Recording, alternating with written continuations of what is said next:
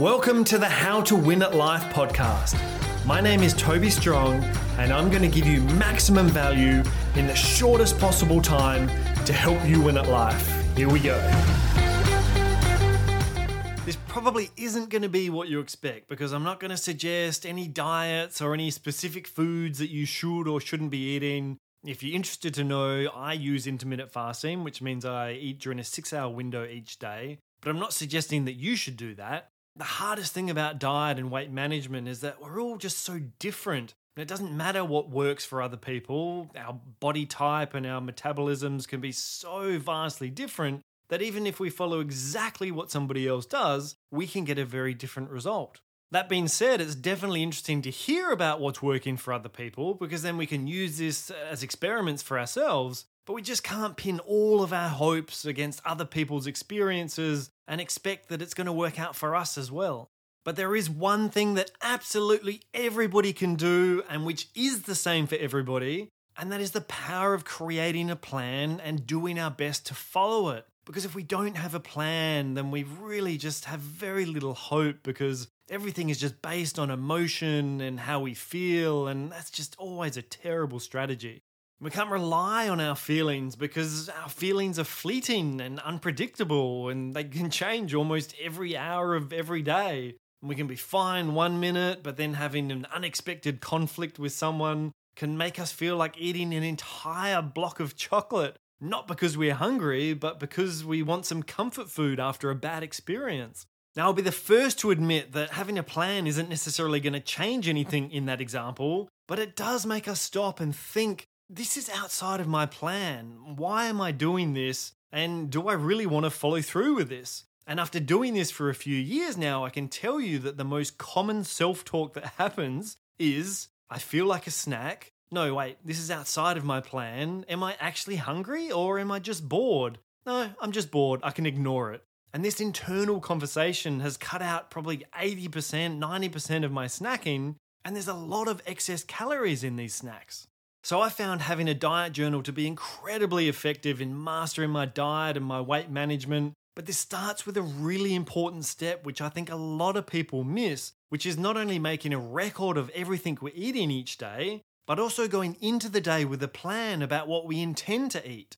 Now, I've included my diet journal in the show notes so you can see how I manage this, and feel free to jump in there and make a copy of this Google Sheet. And then you can make any changes to it you like, whether it's a Google Sheet or not, it doesn't really matter. The most important thing is that you create an effortless system that you can check in on multiple times a day.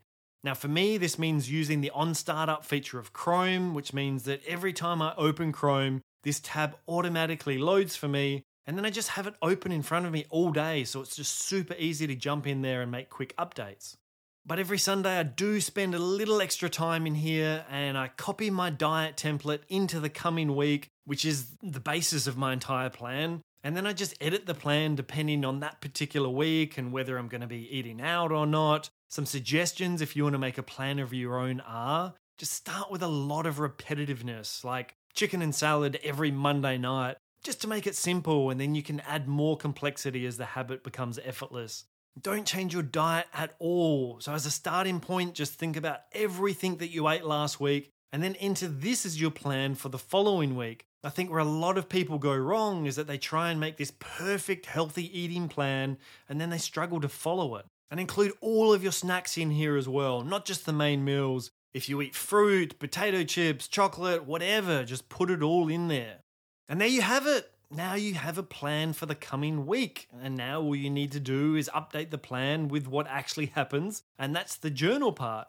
How I manage this is that if I have a different meal than what I had planned ahead of time, but it's equally as healthy, then I'll just update it and leave the font black. If I eat something extra which was unplanned, but it's healthy, like fruit or something like that, then I add this and I make the font color orange because it was outside of the plan, but it's you know it's still sort of healthy, it's okay. But if I change one of my meals or eat something extra that was unplanned and it's unhealthy, then I add this in and make the color red. But don't worry about following my system exactly. Just create some sort of black, orange, red system with red meaning that you've been naughty, and you know when you've been naughty. Eventually, adding red entries will become a bit of a deterrent, but don't worry about that for now. If you feel like eating it, just eat it and just make sure that it gets entered. And at the same time, I suggest weighing yourself every day because this is ultimately the metric that we're trying to improve. And so it's important to have a record of it. And for this, I use a Fitbit scale, which links up with the Fitbit on my wrist and the app in my phone. And so the whole process is just automated for me. But you can also just record this manually, it doesn't matter.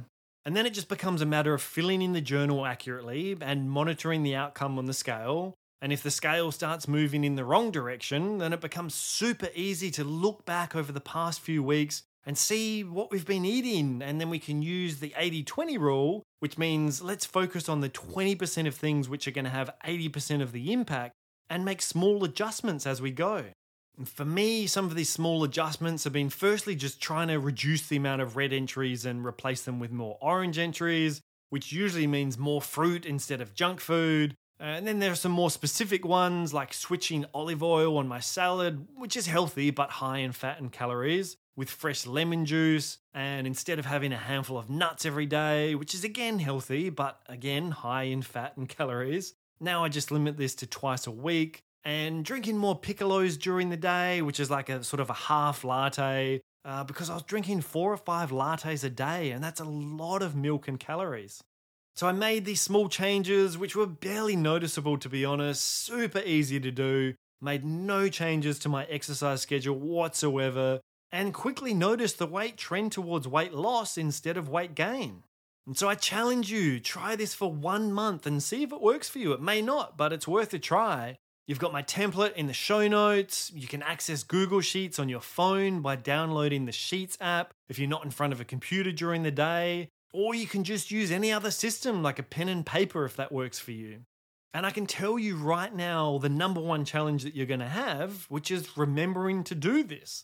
And the solution is to set alarms on your phone to remind you. And the second biggest challenge is having the discipline not to ignore these alarms when they go off and actually fill in your journal. But I promise you, if you manage these two challenges and do this one very simple little thing, it will have a big impact on your life. It's definitely had a massive impact on mine. Thanks for listening. If you enjoyed this episode, then why not share it with a friend and subscribe wherever you listen so you don't miss the next one.